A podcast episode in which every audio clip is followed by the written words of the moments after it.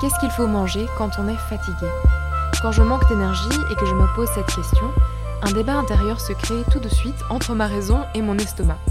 Donc la première me conseille une banane avec quelques noix et l'autre m'implore de lui donner une barre chocolatée hyper sucrée ou un sachet de chips pour qu'il puisse vite reprendre des forces.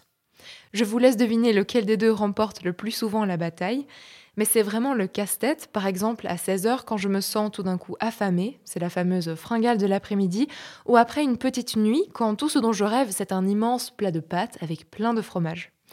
C'est vrai qu'on nous dit souvent que certains aliments nous donnent de l'énergie, que d'autres nous fatiguent encore plus sur le long terme, sans qu'on s'en rende vraiment compte en fait, et c'est pas toujours facile de faire les bons choix de menu quand on a l'impression de manquer de carburant ou qu'on traverse une période très fatigante. Alors dans cet épisode, on va parler des aliments qui rechargent vraiment nos batteries, comment chasser la fatigue, sans négliger bien sûr le plaisir de manger. Bienvenue dans Tout va bien, un podcast féminin pour adoucir le quotidien pas tuer les instants de bonheur, Valentine. La vie, c'est comme une boîte de chocolat. On ne sait jamais sur quoi on va tomber. Cet épisode est présenté par Hélène Demester. Quel snack choisir en cas de fringale? Quel repas peut nous aider après une nuit d'insomnie ou pendant une période très stressante? Voilà des questions qu'on est nombreux et nombreuses à se poser tous les jours. Et pour nous répondre, j'ai le plaisir d'accueillir le micronutritionniste Jean Joyeux. Bonjour, merci beaucoup d'être avec nous. Bonjour. Alors aujourd'hui, vous nous rejoignez via Zoom, donc il se peut que le son soit un peu différent qu'à d'habitude, mais on va faire au mieux et on a pas mal de sujets à aborder aujourd'hui. Donc pour commencer, et peut-être pour situer un peu la thématique, est-ce que vous seriez d'accord de nous résumer le processus par lequel les aliments vont nous donner de l'énergie quand on est en état de fatigue? Alors, ce n'est pas une petite question, mais en simplifiant, l'organisme humain, comme celui de la plupart des mammifères, est capable d'utiliser de très nombreux carburants. C'est d'ailleurs une, spécificité qui a permis à l'humanité de traverser des périodes de famine entrecoupées de périodes d'abondance plus ou moins grandes. Mais en résumé très rapide et très, euh, très partiel, il y a effectivement les glucides dont on parle beaucoup, mais qui ne sont pas le carburant unique contrairement à ce qu'on entend un peu trop souvent dire, mais qui sont un carburant qu'on pourrait comparer à du, super ou du kérosène, c'est-à-dire que euh, quand on a besoin d'énergie disponible rapidement, c'est celui-là qu'on va utiliser parce que ça demande moins de temps d'obtenir de l'énergie à partir du glucose qu'à partir des, graisses, c'est-à-dire ce qu'on appelle en biochimie des acides gras.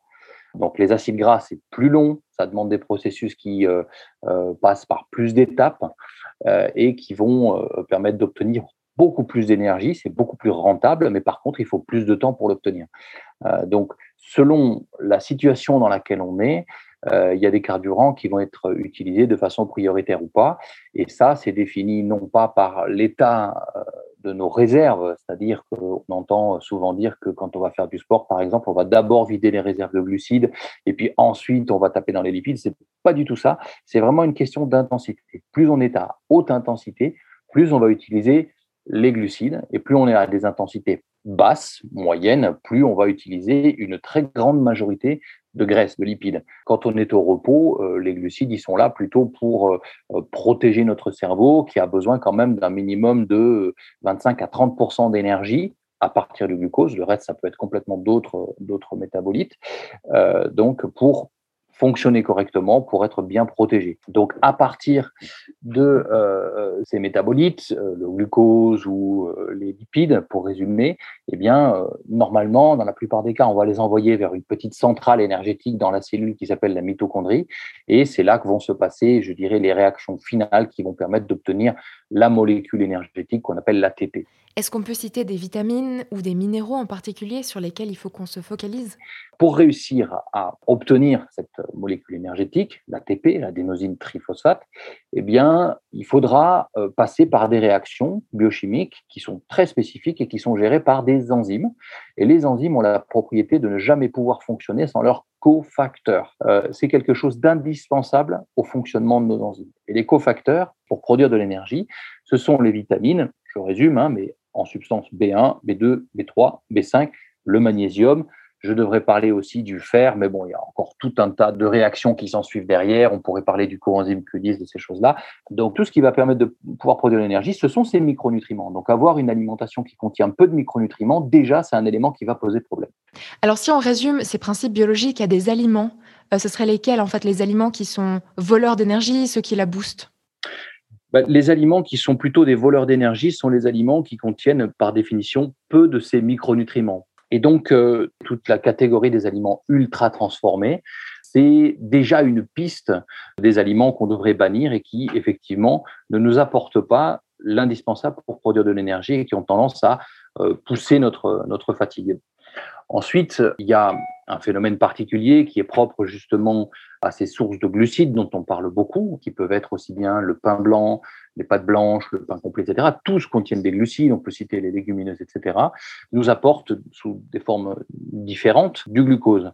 Ce dont on se rend compte aujourd'hui, c'est que les aliments qui sont capables de perturber fortement notre glycémie en la faisant monter très rapidement, ce sont ceux qui nous volent notre énergie. Alors ça peut paraître paradoxal, sauf que le fait d'avoir trop de glucose dans le sang, c'est dangereux et euh, l'organisme va tout de suite chercher à le stocker en produisant l'insuline qui va faire rentrer le glucose dans nos cellules. Le problème, c'est que si la glycémie monte très haut, on va produire beaucoup d'insuline, on va faire baisser rapidement notre glycémie et on va faire ce qu'on appelle une hypoglycémie réactionnelle. Et c'est ça qui va générer cette sensation de fatigue importante, même si vous avez pris un gros petit déjeuner, généralement à base de céréales euh, sucrées, à base de pain de mie, de choses comme ça, bah, une heure et demie, euh, moins de deux heures après, vous pouvez déjà avoir une fringale et un gros coup de mou, comme on dit. Hein. Donc, on peut citer les sodas, les boissons énergisantes. Alors là, il ne faut pas confondre avec les boissons énergétiques des sportifs qui ont un, réel intérêt, hein, mais dans le cadre du sport, évidemment.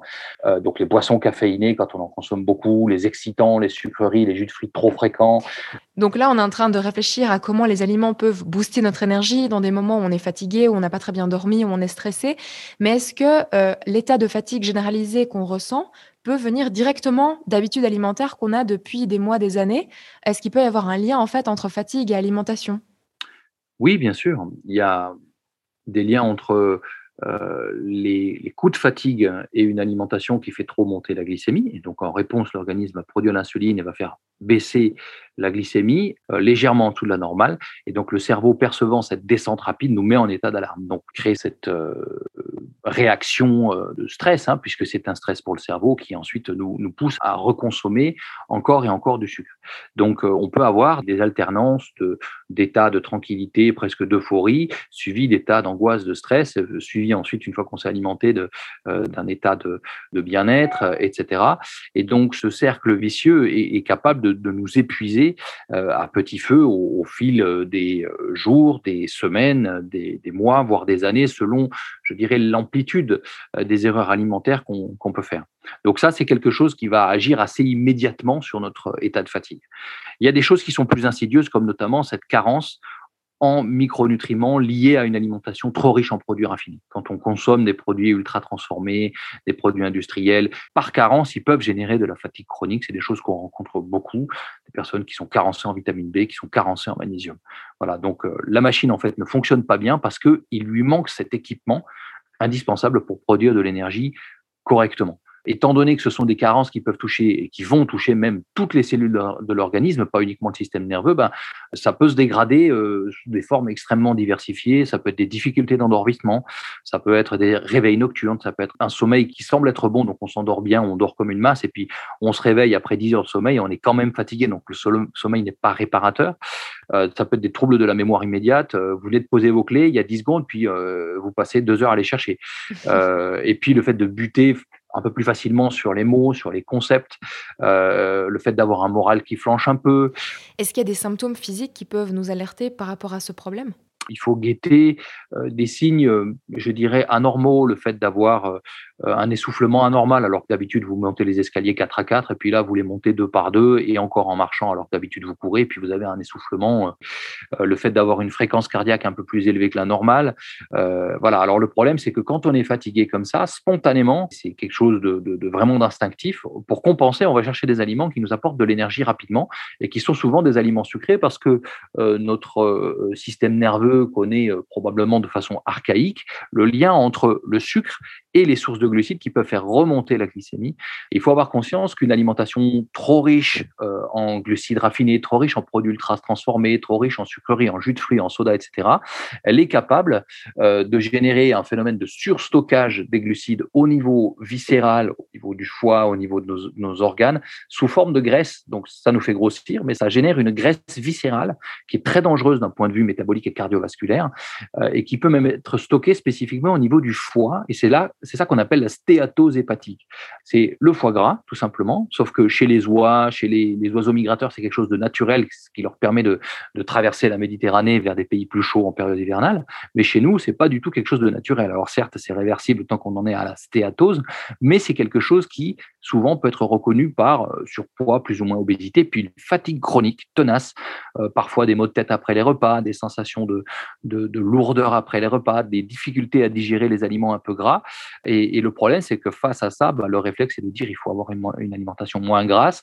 Donc pour aller chercher de l'énergie, on va toujours plus chercher des aliments riches en, glucides qui, vont continuer à entretenir ce phénomène-là. Donc euh, là, il y a un moment où il faut être un petit peu prudent et revoir son alimentation, revenir sur les fondamentaux. Oui, justement. Alors avant, vous avez cité pas mal de symptômes physiques. Si on a des auditeurs et des, auditrices qui se sont reconnus là-dedans euh, et qui paniquent un petit peu, qu'est-ce qu'il faut faire en fait? C'est quoi un peu les étapes pour se remettre sur le droit chemin, pour aussi un peu détoxifier le foie? Je sais qu'il ne faut pas trop dire détoxifier parce que le corps s'en occupe tout seul, mais comment est-ce qu'on peut rééquilibrer notre alimentation et aider notre corps à retrouver un peu cette, euh, cette balance? Alors, euh, parler de détoxication, euh, bon, alors il y a cette grande mode de la détox effectivement qui, qui, qui est souvent un peu un peu galvaudée. Euh, le fait que l'organisme procède à ce travail de détoxication tout seul, en tout cas, il est censé être équipé pour le faire, mais c'est un petit peu comme pour la production d'énergie, ça nécessite des micronutriments bien particuliers. Si vous les mmh apportez pas, le foie ne pourra pas le faire correctement. Donc, dire que le foie il est censé le faire tout seul, c'est juste, mais mais malheureusement, c'est bien souvent pas le cas. Donc, ce travail de détoxication, ça peut être une partie de la solution. Ceci dit, la première étape, c'est changer d'alimentation. Il faut vraiment changer notre façon de manger. Il faut manger plus de fruits frais de saison, des crudités un petit peu à tous les repas, des oléagineux qui sont très riches euh, en bons lipides, en minéraux, en vitamine B. Euh, il faudra essayer de gérer un petit peu sa consommation d'excitants, que ça reste raisonnable. Je dirais 2-3 cafés par jour, ça va, il n'y a pas de souci. Euh, au-delà de 4, 5, 6, ça, commence à faire un peu beaucoup. Euh, l'alcool, évidemment, voilà, il, vaut mieux essayer de l'éviter parce qu'il il a un côté aussi très, très addictogène. Hein. voilà. Alors, si la fatigue persiste, s'il est vraiment importante, si le sommeil ne permet pas de compenser, qu'il y a des sensations anormales, là, il ne faut pas hésiter à aller voir son médecin parce que euh, il pourra vérifier s'il n'y a pas des causes organiques. Alors si on reprend un peu euh, le cas d'une journée stressante, d'une période stressante, on laisse un peu de côté euh, tout ce qui est biologique et puis on reprend voilà des. En ce moment c'est possible hein, avec la pandémie qu'on vit une période très intense, très exigeante et qu'on se sent fatigué. Qu'est-ce qu'on met dans notre assiette pour se sentir un peu mieux pendant la journée? Bah, le principe, ce serait d'essayer d'éviter les grosses montées descentes de glycémie. Si on fait les montagnes russes au niveau de la glycémie, ça va être très fatigant sur la totalité de la journée, euh, et plus encore euh, à l'échelle d'une semaine, d'un mois, etc. Et puis, euh, chercher à apporter à notre cerveau les matières premières dont il a besoin. Donc le matin, ce qu'il faudrait éviter, c'est de manger tous ces aliments très sucrés. Donc une bonne source de protéines et de bonnes graisses. Alors j'aime bien proposer de, commencer par un fruit frais parce qu'il faut mastiquer, il faut avoir des vitamines, des antioxydants, des choses comme ça. Et puis éventuellement manger une bonne source de, bonnes protéines. Alors ça peut être un, bon fromage de bonne qualité. On peut rajouter des noix avec, ça se marie assez bien. On peut manger des œufs au plat, hein, se faire un petit déjeuner un peu à l'anglo-saxonne. Et puis, si on a besoin d'un petit peu de pain, ce sera une à deux tranches de, pain, plutôt du pain complet, du pain au levain de préférence, et éventuellement euh, un pain au levain peut-être avec euh, des graines de lin ou avec des noix. Ça, ça fera un petit peu plus de, ces fameux oméga 3 dont on a quand même bien besoin pour protéger notre cerveau. Les noix sont, sont particulièrement intéressantes à ce niveau-là. Il y a beaucoup de très belles études sur ce sujet-là. Et puis, euh, ben, si on évite de commencer par un grand seau de café, c'est peut-être mieux. Commencer par une infusion de type thé vert ou rooibos euh, sans sucre. Euh, et puis vous garderez le petit café peut-être pour la fin du petit déjeuner ou, pour la pause de 10 heures. Puis ensuite, bah, si jamais il y a cette pause de 10 heures, il faut en profiter pour croquer un fruit frais de saison. Euh, voilà. Ensuite, le midi, bah, un repas qui soit digeste, donc une, une crudité de saison, euh, assaisonnée avec des bonnes huiles de, de, colza, de noix, de citron, mais toujours de la bonne qualité, puis des huiles non raffinées.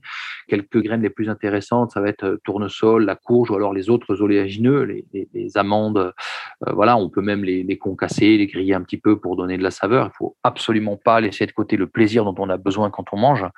Et puis en assiette principale, quelque chose de coloré, un filet de poisson frais, euh, une julienne de légumes de saison. Euh. Alors c'est vrai que j'ai pas parlé des féculents, ça fait souvent un, un peu dire, peur Il n'y a, a, pas de glucides dans vos assiettes. bah, si, justement, il y en a avec les légumes, il y en a avec le fruit, il y en a avec euh, la salade composée. Simplement, ce sont des glucides complexes et qui ne vont pas faire monter la glycémie rapidement. Alors on peut éventuellement, bien sûr, comprendre une petite portion de féculents, ça peut aider, mais c'est pas parce qu'on mange plus de féculents qu'on va éviter les fringales. Parfois, ça peut même être le contraire si on choisit des féculents euh, raffinés et, qu'on en consomme une trop grande quantité.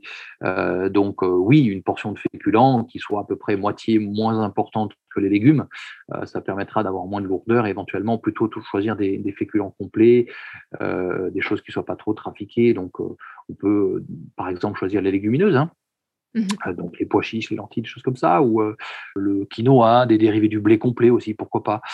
Et puis ensuite, éventuellement, euh, je suis assez favorable euh, à la consommation d'un petit goûter intelligent, donc un fruit frais au choix avec un bon carré de chocolat. Puis au repas du soir, mieux vaut choisir quelque chose d'assez léger, euh, une grosse salade de saison ou une soupe maison, un petit morceau de fromage, une salade de fruits. Enfin, il, vaut mieux manger des choses, manger à sa faim bien sûr, mais manger des choses qui soient digestes plutôt que de manger une entrecôte sauce au poivre vert avec des frites parce que on dort quand même beaucoup mieux. Avoir un sommeil de bonne qualité, ça passe aussi par des repas un peu allégés.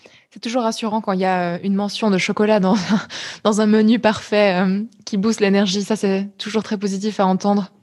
Et puis, alors, vous avez beaucoup parlé de, des oléagineux, des noix. C'est vrai que c'est très à la mode en ce moment, les pâtes d'oléagineux, les pâtes de cacahuètes, de beurre de cacahuètes ou d'amandes. Euh, moi, souvent, c'est ce que je mange à 17h quand j'ai faim, quand j'ai une fringale. Est-ce que c'est une bonne idée ou est-ce que c'est une fausse bonne idée? Bah, on juge l'arbre à ses fruits et on dirait que ça marche. Alors déjà, c'est euh, la première chose. Euh, et puis ensuite, euh, choisir quelque chose qui est simplement une purée d'un oléagineux, peu importe que ce soit la, cacahuète, l'amande ou autre, bah, c'est un produit qui a été très peu transformé. On a juste bah, pressé, pour ainsi dire, en gardant la purée. On a, on a fait une purée d'oléagineux. Bon, bien sûr, choisir de la qualité, c'est quelque chose d'intéressant. Maintenant, dans ces purées d'oléagineux, quand on regarde leur composition nutritionnelle, on se rend compte que dedans, il y a des taux de glucides qui sont faibles, donc ça ne va pas générer de montée descente de glycémie. Il y a des taux de protéines qui sont très intéressants. Donc, euh, on peut trouver des taux de protéines euh, qui peuvent être, euh, dans certains cas, supérieurs à ce qu'on trouve dans une viande maigre. Hein. et puis, il y a des lipides qui vont être souvent de ces fameux lipides polyinsaturés. Même dans la cacahuète, c'est vrai qu'elle contient un peu plus de saturés, mais il y a des polyinsaturés. Alors, je préférerais bien sûr la noix, la noisette, l'amande. Alors, je ne crois pas qu'il y ait de purée de noix, mais noisette et amande, on en trouve très facilement parce qu'on y trouve bah, des oméga 9, des oméga 6 le plus souvent, des oméga 3 en, quantité un peu plus faible. Euh, mais on a des, acides gras qui sont intéressants, qui ont des rôles biologiques importants. Et donc, c'est une façon de, gérer une fringale que je trouve plutôt intéressante et j'accompagnerai ça volontiers avec un fruit parce que apporter une petite source de, glucides à ce moment-là, c'est quelque chose qui a du sens. Euh, consommer euh, donc un, goûter qui va faire remonter un peu notre glycémie, ça peut aussi contribuer à un autre problème un peu plus émotionnel, comme on, avait eu l'occasion d'en parler en évoquant parfois que on peut être amené à manger nos émotions. Bah justement, j'ai l'impression que quand on est fatigué ou qu'on a une période intense, on a, on a plus tendance à se dire Allez, bah aujourd'hui, j'ai le droit de me réconforter, je suis crevé, je vais manger cette barre de chocolat. Ou alors on se dit euh, De toute façon, je m'en fiche, aujourd'hui, j'ai le droit, je vais manger ce gros sachet de chips. Qu'est-ce qu'on peut dire de ce genre de pensée? Bah, c'est des pensées qui sont normales. Hein. C'est juste de dire aussi, ben, j'ai le droit d'avoir une récompense, euh, j'ai le droit d'avoir un réconfort. Euh, voilà, le problème, c'est que choisir le réconfort, c'est quelque chose de très subjectif, de très personnel. Euh, le fait de choisir du chocolat, c'est quelque chose qui est tout à fait faisable dans le cadre d'une alimentation santé. Le gros défaut du chocolat, c'est que les, les, carrés de chocolat, on, on, les mange trop vite. Quoi. Donc le mieux, c'est de pas de pas le mastiquer, mais de le coincer entre la joue et les dents et de le laisser fondre en même temps que vous mangez le fruit. Alors chocolat orange, chocolat banane, pourquoi pas, chocolat poire. Donc là, pour moi, un carré de bon chocolat qu'on utilise de cette façon, avec un fruit éventuellement quelques oléagineux, c'est un choix tout à fait raisonnable. Mais comment est-ce qu'on peut expliquer justement ce besoin de réconfort quand on a un manque d'énergie? Sur la fin de journée, on a un neurotransmetteur qui s'appelle la sérotonine, qui est le neurotransmetteur de la sérénité, de, la tranquillité, de la satisfaction de fin de journée, puis euh, euh, qui prépare un petit peu la prise de sommeil, puisque c'est un, précurseur aussi de la mélatonine qu'on connaît bien. Euh, eh bien, quand on a une petite chute de sérotonine sur la fin de journée, le fait de faire remonter notre glycémie la fait entre guillemets, artificiellement remonter, en tout cas favorise sa remontée. Euh, ça ne la fait pas forcément fabriquer, mais ça nous la fait remonter. Donc du coup, il y a vraiment un côté, euh, euh, un côté physiologique qui explique pourquoi on peut avoir ces pulsions sucrées de fin de journée, face auxquelles parfois, bah, quand on a le manque de sérotonine, on peut être un peu nerveux, agressif, voilà. Donc la petite collation de fin d'après-midi va augmenter un peu notre niveau de sérotonine. Elle a aussi un effet activateur de ce qu'on appelle les circuits de la récompense. Donc dans l'immédiat, c'est génial, mais le problème, c'est que quand on active les circuits de la récompense, on peut aussi contribuer à l'apparition d'une addiction au sucre. Donc, selon le type d'aliment sucré qu'on choisit, si c'est plutôt un fruit, ça se passera assez bien, surtout si on l'accompagne de quelques oléagineux.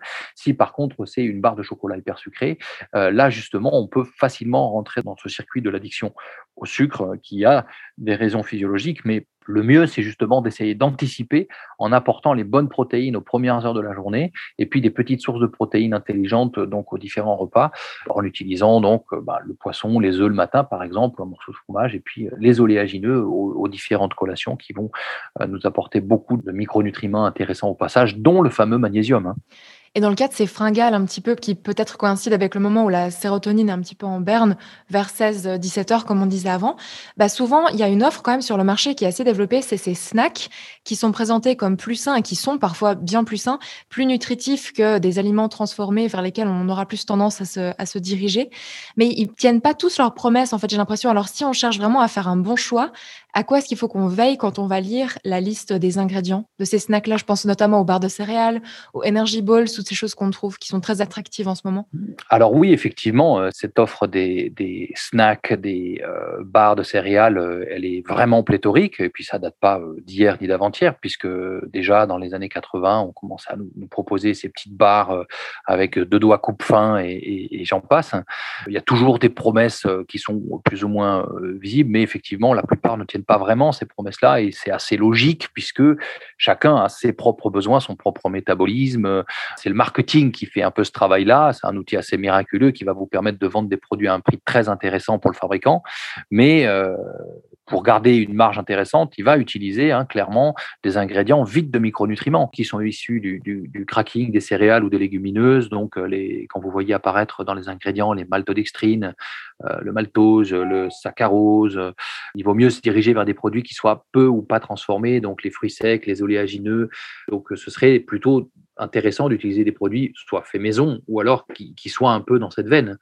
Euh, donc euh, la solution, bah, c'est de regarder la liste des ingrédients. Si jamais il y a des ingrédients dont vous ne comprenez pas le sens, si vous trouvez plus de euh, formules chimiques, de numéros que de noms de matières premières, bah, vaut mieux passer votre chemin. Hein. Donc quand vous avez une energy ball faite à partir de purée de dattes ou de fruits secs et de poudre d'amande, aucun problème. Alors après ça, dans l'analyse nutritionnelle, faut essayer de choisir plutôt des produits qui soient pas trop riches en sucre, plutôt pauvres en sucre et riches en glucides complexes et avec des graisses de qualité. Donc, euh, hors, activité sportive, on peut manger sans souci jusqu'à 30% de graisse, euh, voire au-delà, euh, dans un encas de ce type-là. Hein. Si vous utilisez un encas un peu dans le type raw food, on peut trouver des barres un peu comme ça. Vous trouverez des oléagineux, des graines de tournesol, parfois de la cacahuète ou des choses comme ça. Dedans, vous allez trouver des fibres, entre 3 et 5% de fibres, voire plus, hein. des protéines dans les 10 à 15%, et, je dirais du, sucre, si possible, pas plus de 10%. Et là, vous aurez un, un, encas tout à fait euh, correct. Au niveau de la glycémie et des glucides, est-ce que toutes ces recommandations, elles sont un peu différentes quand on pratique une activité sportive assez intense? Par exemple, avant un entraînement de HIIT ou avant un long jogging? Alors, c'est là justement que les glucides vont jouer un rôle particulier, c'est-à-dire que quand vous vous apprêtez à faire une activité physique d'intensité élevée, là, ils vont jouer un rôle clé. Dès que vous faites de la haute intensité, ils vont de plus en plus dominer. Donc, si vous faites 7 minutes, 10 minutes, 14 minutes de HIIT, et c'est beaucoup, c'est vrai que vous allez atteindre des intensités très élevées où votre glycémie, elle va être mise à contribution. Donc le fait d'avoir, par exemple, une banane 20 minutes avant, ou alors d'utiliser une petite boisson d'effort entre les séries, pourquoi pas? Mais si c'est que 14 minutes et que après ça, c'est à la douche et on recommence à bosser, les besoins énergétiques sont pas forcément énormes, donc on n'a pas besoin d'en consommer des, quantités importantes. Donc de l'eau et une banane, je dirais, euh, ça, ça, éventuellement un carré de chocolat, vous n'aurez pas besoin de grand chose de plus. Par contre, si vous sortez faire 6 heures de vélo, euh, ça suffira clairement pas. Euh, voilà, donc il y a, une notion de, de durée et de niveau d'intensité. Et peut-être pour terminer, ce serait quoi pour vous l'état d'esprit juste pour bien appréhender le lien entre alimentation et énergie au quotidien? Il faut d'abord sortir de cette vision de l'alimentation qui considère que ce n'est qu'un carburant, parce que l'alimentation est beaucoup plus qu'un carburant. Il y a une partie carburant, effectivement, euh, voilà, mais qui s'exprime de façon euh, extrêmement diversifiée selon les systèmes auxquels on s'intéresse. On ne produit pas que de l'énergie avec. On entretient nos tissus, on entretient notre immunité, on construit, on reconstruit, on répare euh, tous les tissus, notre système nerveux, par exemple, qui est très gras dans sa constitution et qui a beaucoup besoin de bons lipides. Hein. on est beaucoup revenu de cette alimentation qui cherche à réduire la quantité de lipides dans l'alimentation euh, parce qu'on en paye un peu les, les, conséquences avec beaucoup de pathologies neurodégénératives, neuro-inflammatoires, de dépression, parce qu'on n'apporte pas suffisamment des bons lipides dont notre cerveau a besoin. Donc on peut aussi bien entretenir, réparer nos tissus, en prendre soin avec l'alimentation, et on peut si bien faire l'inverse, dégrader notre santé plus ou moins rapidement. Donc pour éviter d'en arriver là, il faut commencer par éviter comme la peste les produits ultra transformés, se tourner plutôt vers des produits de vraie bonne qualité, donc euh, du, vrai bio, de saison, plutôt de proximité, des produits de qualité, et puis surtout penser que quand on mange, c'est pour se nourrir, pas pour euh, s'abîmer à petit feu. Merci beaucoup Jean Joyeux pour toutes vos réponses et euh, pour votre présence aujourd'hui. Avec plaisir. Et merci à toutes nos auditrices et auditeurs pour votre écoute. On espère que cet épisode pourra vous aider, surtout si vous êtes un peu fatigué en ce moment. On se retrouve tout bientôt dans un nouvel épisode de Tout va bien. D'ici là, surtout, prenez soin de vous.